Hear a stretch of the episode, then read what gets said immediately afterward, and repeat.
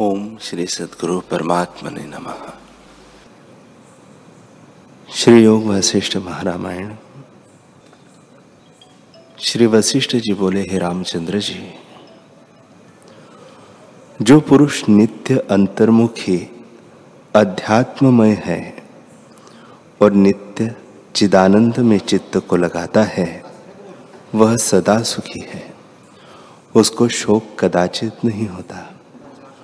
और जो पुरुष आत्मपद में स्थित हुआ है, वह बड़े व्यवहार करे, अथवा राग, द्वेष सहित दृष्टि आवे तो भी उसको कुछ कलंक नहीं होता। जैसे कमल जल में दृष्टि आता है तो भी ऊँचा रहता है, जल उसको स्पर्श नहीं करता। तैसे ही ज्ञानवान को व्यवहार का राग, द्वेष हृदय में स्पर्श नहीं करता। हे रामचंद्र जी, जिसका मन शांत हुआ है, उसको संसार के इष्ट अनिष्ट पदार्थ चला नहीं सकते। जैसे सिंहों को मृग दुख दे नहीं सकते, तैसे ही ज्ञानवान को जगत के पदार्थ दुख नहीं दे सकते। जिस पुरुष को आत्मानंद प्राप्त हुआ है, उसको विषयों की तृष्णा नहीं रहती। और न वह विषयों के निमित्त कदाचित दीन होता है। जैसे जो पुरुष नंदनवन में स्थित होता है, वह कंटकों के वृक्ष की इच्छा नहीं करता। तैसे ही ज्ञानवान जगत के पदार्थों की इच्छा नहीं करता। हे रामचंद्र जी, जिस जिस पुरुष ने जगत को अविद्यारूप जानकर त्याग किया है उसके चित्त को जगत के पदार्थ दुख दे नहीं सकते। जैसे विरक्त चित्त पुरुष की स्त्री मर जावे तो उसको दुख नहीं होता। तैसे ज्ञानवान के चित्त में भोगों की दीनता ऐसे नहीं उपजती, जैसे नंदन वन में कंटक का वृक्ष नहीं उपजता। जिस पुरुष को आत्मबोध हुआ है और संसार का कारण मोह निवृत्त हुआ है वह जगत का कार्य करता दृष्टि आता है, परंतु वह कार्य उसको स्पर्श नहीं करते। जैसे आकाश में अंधकार दृष्टि आता है, परंतु आकाश को स्पर्श नहीं करता। हे रामचंद्र जी, अविद्या के निवृत्ति का कारण विद्या है, और किसी उपाय से निवृत्ति नहीं होती। जैसे प्रकाश बिना तम निवृत्त नहीं होता, तैसे ही विचार बिना अविद्या निवृत्त नहीं होती। अविचार का नाम अविद्या है और विचार का नाम विद्या है। जब अविद्या नष्ट होगी, तब विषय भोग स्वाद न देवेंगे और आत्मानंद से संतुष्टवान रहोगे। हे रामचंद्र जी ज्ञानवान को विचार के कारण इंद्रियों के व्यवहार अंधा नहीं करते। जैसे जल में मछली रहती है, उसको जल अंधा नहीं कर सकता, पर और अंधे हो जाते हैं। जब ज्ञान रूपी सूर्य उदय होता है, तब अज्ञान रूपी रात्रि निवृत्त होती है। चित्त परमानंद को प्राप्त होता है। और राग द्वेष रूपी निशाचर नष्ट हो जाता है। तब फिर मोह को नहीं प्राप्त होता। जिसके हृदय आकाश में आत्मज्ञान रूपी सूर्य उदय हुआ है, उसका जन्म और कुल सफल होता है। जैसे पूर्णमासिका का चंद्रमा अपने अमृत को पाकर अपने में ही शीतल होता है तैसे ही जो पुरुष आत्मचिंतना में अभ्यास करता है, वह शांति पाता है। हे राम जी बुद्धि श्रेष्ठ और सच्छास्त्र वही है, जिसमें संसार से वैराग और आत्म तत्व की चिंतना उपजे। जब जीव आत्मपद को पाता है तब उसका सब क्लेश मिट जाता है। और जिसकी आत्मचिंतना में रुचि नहीं वे महा अभागी है। ऐसे पुरुष चिर पर्यंत कष्ट पावेंगे और जन्म रूपी जंगम के वृक्ष होंगे। हे रामचंद्र जी जीव रूपी बैल अनेक आशा रूपी फांसियों से बंधा है। जरावस्था रूपी पत्थरों के मार्ग से जर्जरीभूत होता है। भोग रूपी गड्ढे में गिरा है और कर्म रूपी भार को लिए जन्म रूपी जंगम में भटक कर कर्म कीचड़ में फंसा हुआ राग द्वेष रूपी मच्छरों से दुखी होता है। स्नेह रूपी रथ को पकड़ के खींचता है और पुत्र आदि की ममता रूपी कीचड़ में गोते खाता है और मोह संसार रूपी मार्ग में कर्म रूपी रथ के साथ लगता है। और ऊपर से अज्ञान रूपी तप्तता से भी जलता है और संत जन और सच्छास्त्र रूपी वृक्ष की छाया नहीं पाता। हे रामचंद्र जी जीव रूपी ऐसा बैल है उसे निकालने का यत्न करो। जब तत्व का अवलोकन करोगे, तब चित्त भ्रम नष्ट हो जाएगा। हे रामचंद्र जी संसार रूपी समुद्र के तरने का उपाय सुनो। महापुरुष और संत जन मल्लाह है। उनका युक्ति रूपी जहाज़ है। उससे संसार रूपी समुद्र तर जाएगा और उपाय कोई नहीं, यही परम उपाय है। जिस देश में संतजन रूपी वृक्ष नहीं है और जिनकी फलों सहित शीतल छाया नहीं है, उस निर्जन मरुस्थल में एक दिन भी न रही है हे रामचंद्र जी संत जन रूपी वृक्ष है। जिनके स्निग्ध और शीतल वचन रूपी पत्र है। प्रसन्न होना सुंदर फूल है और निश्चय उपदेश रूपी फल है। जब यह पुरुष उनके निकट जावे, तब महामोह रूपी तप्तता से छूटेगा और शांति पाकर तृप्त होगा। तभी तीनों को पाकर अघावेगा और सब दुखों से मुक्त होगा। हे राम जी, अपना आप ही मित्र है और अपना आप ही शत्रु है। अपने आप को जन्म रूपी कीचड़ में न डाले। जो देह में अहम भावना से विषयों की तृष्णा करता है, वह अपना आप ही नाश करता है। जो देह भाव को त्याग कर आत्म अभ्यास करता है, वह अपना आप उद्धार करता है। और वह अपना आप ही मित्र है। और जो आपको संसार समुद्र में डालता है, यह आप अपना आप ही शत्रु है। हे रामचंद्र जी, प्रथम यह विचार कर देखे कि जगत क्या है, कैसे उत्पन्न हुआ है और कैसे निवृत्त होगा। मैं कौन हूँ? सत्य क्या है और असत्य क्या है? ऐसे विचार कर, जो सत्य है उसको अंगीकार करे और जो असत्य है उसका त्याग करे। हे रामचंद्र जी, न धन कल्याण करता है, न मित्र बांधव और न शास्त्र कल्याण करते हैं। अपना उद्धार आपसे होता है। इससे तुम अपने मन के साथ मित्रता करो। जब वह दृढ़ वैराग्य और अभ्यास करे, तब संसार कष्ट से छूटे। जब वैराग्य अभ्यास से, तत्व के अवलोकन से अहंता रूप बेड़ी कटे, तब संसार समुद्र से तर जाता है। हे रामचंद्र जी जीव रूपी हाथी जन्म रूपी गड्ढे में गिरा हुआ है। तृष्णा और अहंकार रूपी जंजीर से बंधा है और कामना रूपी मत से उन्मत्त है। जब उनसे छूटे, तब मुक्त हो।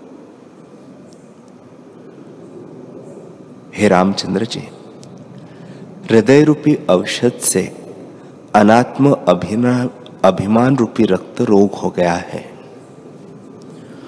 जब विचार रूपी नेत्रों से उसको दूर कीजिए, तब आत्मरूपी सूर्य का दर्शन हो। हे राम जी, और उपाय कोई न कर सको तो एक उपाय तो अवश्य करो, कि देह को काष्ठ लोष्ट व जानकर इसका अभिमान त्यागो। जब अहम अभिमान रूपी बादल नष्ट होगा तब आप ही आत्म रूपी सूर्य प्रकाश आवेगा। जब अहंकार रूपी बादल लय होगा, तब आत्म तत्व रूपी सूर्य भासेगा। वह परमानंद स्वरूप है। सुषुप्ति रूप मौन है। अर्थात केवल अद्वैत तत्व है। वाणी से कहा नहीं जाता, अपने अनुभव से आप ही जाना जाता है। हे राम जी, सब जगत अत्यंत आत्मा है।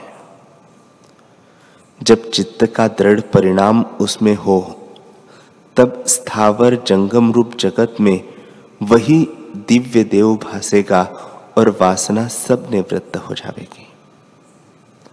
तब अनुभव से केवल परमानंद आत्म तत्व दिखाई देगा। सो स्वरूप पूर्ण और अद्वैत है। सब जगत का त्याग कर उसी के पाने का तुम यत्न करो। श्री वशिष्ठ जी बोले, हे रामचंद्र जी, मन से मन को छेदो और अहम मम भाव को त्यागो। जब जब तक मन नष्ट नहीं होता, तब तक जगत के दुख निवृत्त नहीं होते। जैसे मूर्ति का सूर्य मूर्ति के नष्ट हुए बिना अस्त नहीं होता। जब मूर्ति नष्ट हो, तब सूर्य का आकार भी दूर हो। तैसे ही जब मन नष्ट हो, तब संसार के दुख नष्ट हो जाएँगे, अन्यथा नष्ट न होंगे। हे राम जी जैसे प्रलय काल में अनंत दुख होता है, तैसे ही मन के होने से अनंत दुख होते हैं। और जैसे मेघ के वर्षने से नदी बढ़ती जाती है, तैसे ही मन के जागे से आपदा बढ़ती जाती है। इसी पर एक पुरातन इतिहास मुनीश्वर कहते हैं, सो परस्पर स्रोतों का हेतु है। हे रामचंद्र जी सह्याचल सब पर्वतों में बड़ा पर्वत है। उस पर फूलों के समूह और नाना प्रकार के वृक्ष हैं। जल के झरने चलते हैं और मोतियों के स्थान और स्वर्ण के शिखर हैं। कहीं देवताओं के स्थान है और कहीं पक्षी शब्द करते हैं। नीचे क्रांत रहते हैं, ऊपर सिद्ध देवता और विद्याधर रहते हैं। पीठ में मनुष्य रहते हैं और नीचे नाग रहते हैं। मानो संपूर्ण जगत का ग्रह यही है। उसके उत्तर दिशा में सुंदर वृक्ष और फूलों से पूर्ण तालाब है, जिसकी महासुंदर रूप रचना स्वर्ग की सी है। वहाँ अत्रि नाम एक ऋषिश्वर साधुओं के श्रम दूर करने वाला रहता था। उसके आश्रम के पास दो तपस्वी आ रहने लगे, जैसे आकाश में बृहस्पति और शुक्र आ रहे। उन दोनों के गृह में दो महासुंदर पुत्र, जैसे कमल उत्पन्न हो, तैसे ही उत्पन्न हुए उनमें एक का नाम भास और दूसरे का नाम विलास हुआ दोनों क्रम से बड़े हुए और जैसे अंकुर के दोनों पत्र बढ़ते हैं, तैसे ही वे बढ़ने लगे। परस्पर उनकी प्रीति बहुत बढ़ी और इकट्ठे रहने लगे। जैसे तिल और तेल और फूल और सुगंध इकट्ठे रहते हैं और जैसे स्त्री पुरुष की प्रीति आपस में होती है, तैसे ही उनकी प्रीति बढ़ी। वे देखने मात्र दो मूर्ति दृष्टि आते थे, परंतु मानो एक ही थे। उनकी स्नान आदि क्रिया और मानसिक क्रिया भी एक समान थी, और वे महासुंदर प्रकाशवान थे, जैसे चंद्रमा और सूर्य हो। जब कुछ काल व्यतीत हुआ, तब उनके माता पिता शरीर त्याग कर स्वर्ग हो गए और उनके वियोग से वे दोनों शोकवान हुए। और जैसे कमल की कांति जल बिना जाती रहे, तैसे ही उनके मुख के कांति को मिला गई। फिर उन्होंने उनके मरने की सब क्रिया की। और उनके गुण सुमिरण करके विलाप करे और महाशोकवान हो। क्योंकि महापुरुष भी लोक मर्यादा नहीं लांगते। हे रामचंद्र जी, इस प्रकार शोक कर उनका शरीर क्रश हो गया। श्री वशिष्ठ जी बोले, हे रामचंद्र जी, जैसे उजाड़ वन का वृक्ष, जल बिना सूख जाता है तैसे ही उनका शरीर सूख गया। तब वे दोनों शोकातुर होकर विचरने लगे। जैसे समूह से बिछड़ा हरिण शोकवान होता है तैसे ही वे दुखी हुए, क्योंकि उनको निर्मल ज्ञान प्राप्त न था। जब कुछ काल व्यतीत हुआ, तब वे फिर आ मिले। विलास ने कहा हे भाई, हृदय को आनंद देने वाला अमृत का समुद्र, जीवन रूप जो वृक्ष है, उसका फल सुख है। सो तुम इतने काल क्या सुख से रहे? तुम्हारा हमारा वियोग हो गया था, तब तुम कैसे क्रिया करते रहे? क्या तुमने अपना कुछ चित्त निर्मल किया है और अब आत्मपद पाया है? क्या अब तुम्हारी बुद्धि शोक से रहित होकर विद्या तुमको फली है और तुम अब कुशल रूप हुए हो? भास बोले, हे साधो, अब हमको कुशल हुई जो तुम्हारा दर्शन हुआ। जगत में कुशल कहा है?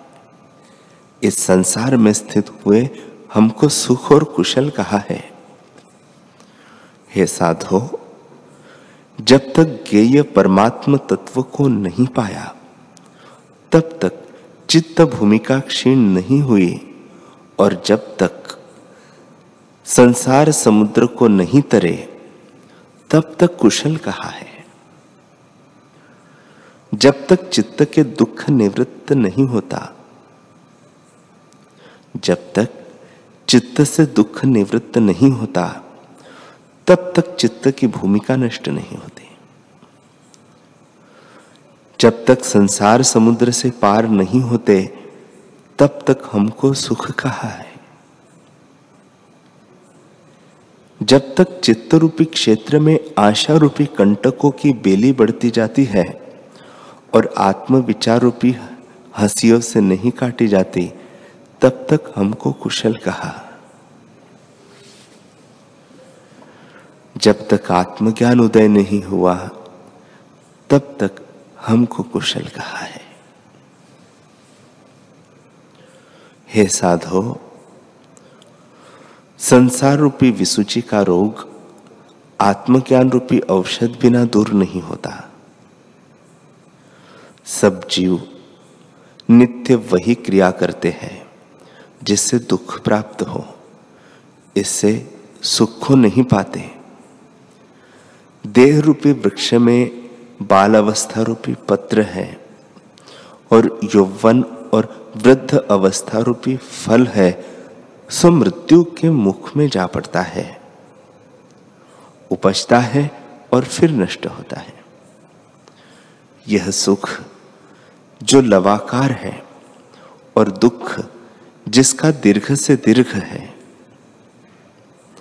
ऐसे जो शुभाशुभ आरंभ है, उनमें इनको दिन रात्रि व्यतीत होते हैं। हे साधो चित्त रूपी हाथी वैराग्य रूपी जंजीर बिना तृष्णा रूपी हथिनी के पीछे दूर से दूर चला जाता है। जैसे चिल पक्षी मांस की ओर जाता है, तैसे चित्त विषय की ओर धावता है और आत्मा रूपी चिंतामणि की ओर नहीं जाता।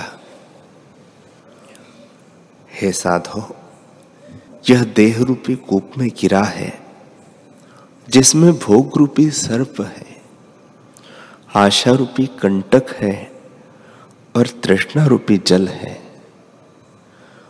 उसमें दुख पाता है। हे साधो, नाना प्रकार के रंग रंजना रूपी भोग है और जिसमें तृष्णा रूपी चंचलता है, ऐसे चैत्य दृश्य में मग्न है। चित्तरूपी ध्वजा काल रूपी वायु से हिलती है। चित्तरूपी समुद्र में चिंता रूपी भंवर है, जिसमें जीव रूपी तृण आयकर कष्ट पाता है और बुद्धि रूपी पक्षिणी है जो वासना रूपी जाल से कष्ट पाती है। यह मैंने किया है, यह करती हूँ और यह करूँगी। इसी वासना रूपी जाल में बुद्धि रूपी पक्षिणी कष्ट पाती है। एक क्षण भी विश्रामवान नहीं होती। हे भाई, इस चित्त रूपी कमल को राग द्वेष रूपी हाथी चूर्ण करता है। यह मेरा सृहद है, यह मेरा शत्रु है, यह अहम मम की अहम मम ही उसको मारता है। शुद्ध आत्मरूप को त्याग कर देहादिक अनात्म रूप में अहम भाव करता है और दीनता को प्राप्त होता है। जैसे राज्य से रहित राजा कष्ट पाता है तैसे ही आत्मभाव से रहित कष्ट पाता है और देह अभिमानी जन्म मरण के दुख देखता है। जब देह अभिमान को त्याग करे, तब कुशल हो। अन्यथा कुशल कहा? श्री वशिष्ठ जी बोले, हे रामचंद्र जी, इस प्रकार उन्होंने परस्पर कुशल प्रश्न किया। जब कुछ काल व्यतीत हुआ अभ्यास द्वारा उनको निर्मल ज्ञान प्राप्त हुआ और मोक्ष पद को प्राप्त हुए इससे हे रामचंद्र जी, कल्याण के निमित्त, ज्ञान के सिवा और मार्ग कोई नहीं। जिसका चित्त आशा रूपी फांसी से बंधा है वह संसार समुद्र से पार नहीं हो सकता। ऐसे जीव संसार समुद्र में गोते खाता है और ज्ञानवान शीघ्र ही ऐसे तर जाता है जैसे गोपद लंघने में सुगम होता है। जैसे जिस पक्षी के पंख टूटे हैं, सो समुद्र को नहीं तर सकता। बीच में ही गिर के गोते खाता है और गरुड़ पंखों से शीघ्र ही लंघ जाता है। तैसे ही जिन पुरुषों के वैराग्य और अभ्यास रूपी पंख टूटे हैं, वे संसार समुद्र से पार नहीं हो सकते। और जिन पुरुषों के वैराग्य और अभ्यास रूपी पंख है, वे शीघ्र ही तर जाते हैं। हे रामचंद्र जी। जो देह से अतीत महात्मा पुरुष चिन्मात्र तत्व में स्थित हुए हैं, वे ऊँचे होकर देखते हैं और अपने आप को देख के हँसते हैं। जैसे सूर्य जनता को देखकर हंसता है, अर्थात जगत की क्रिया से निर्लेप रहता है। जैसे रथ के टूटे से रथ वाहक को कुछ खेद नहीं होता। तैसे ही देह के दुख से ज्ञानवान को कदाचित खेद नहीं होता और मन के क्षोभ से भी आत्म तत्व में कुछ क्षोभ नहीं होता। जैसे तरंग पर धूली पड़ती है तो उससे समुद्र को कुछ लेप नहीं होता। तैसे ही मन के दुख से आत्मा को क्षोभ नहीं होता। हे रामचंद्र जी जैसे जल और हंस का और जल और नौका का कुछ संबंध नहीं, तैसे देह और आत्मा का भी कुछ संबंध नहीं। जैसे पहाड़ और समुद्र का संबंध नहीं, जैसे जल, पत्थर और काष्ठ एक ठोर रहते हैं, परंतु कुछ संबंध नहीं। और जैसे जल और नौका का संसर्ग होता है तो जल कण के उठते हैं, तैसे देह और आत्मा के संयोग से चित्त वृत्ति फुरती है। हे रामचंद्र जी, जीव को दुख संग से ही होता है। जहाँ अहम मम का अभिमान होता है, वह दुख भी होता है। और जहाँ अहम मम का अभिमान नहीं, वह दुख भी कुछ नहीं होता।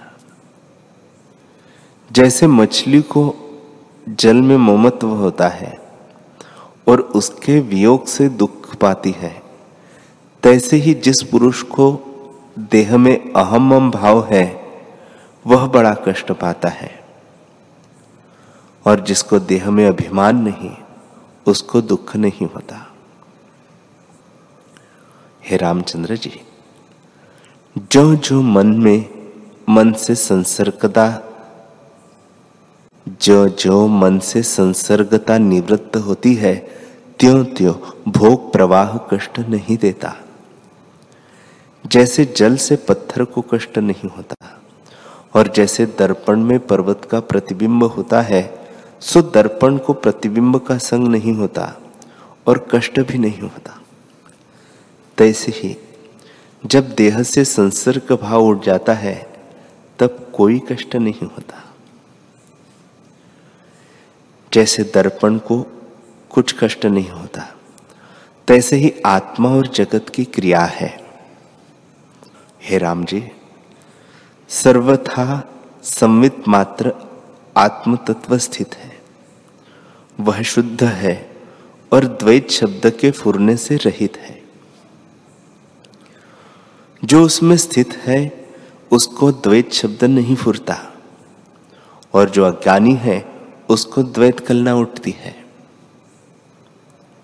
हे रामचंद्र जी, यह सब जीव अदुख रूप है, परंतु अज्ञान से आपको दुखी जानते हैं। जैसे स्थानों में चोर भावना अविचार से होती है, तैसे ही आत्मा में दुख की भावना अविचार से होती है। यह जीव अशब्द रूप है। परंतु कलना के वश से आपको संबंधी जानता है।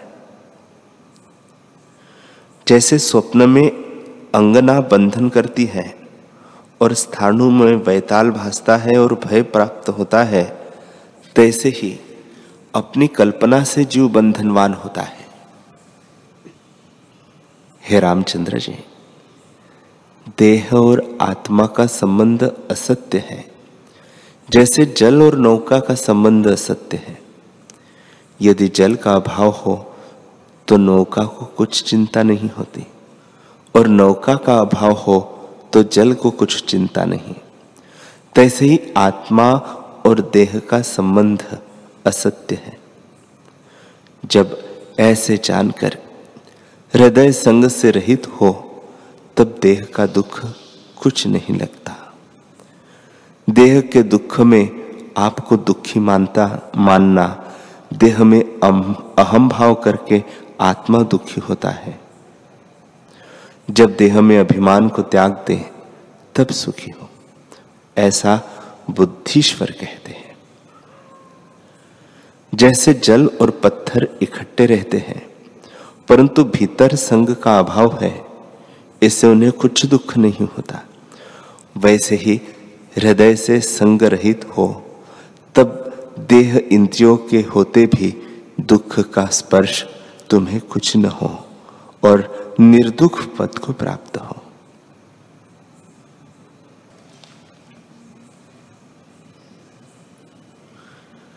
हरि हरि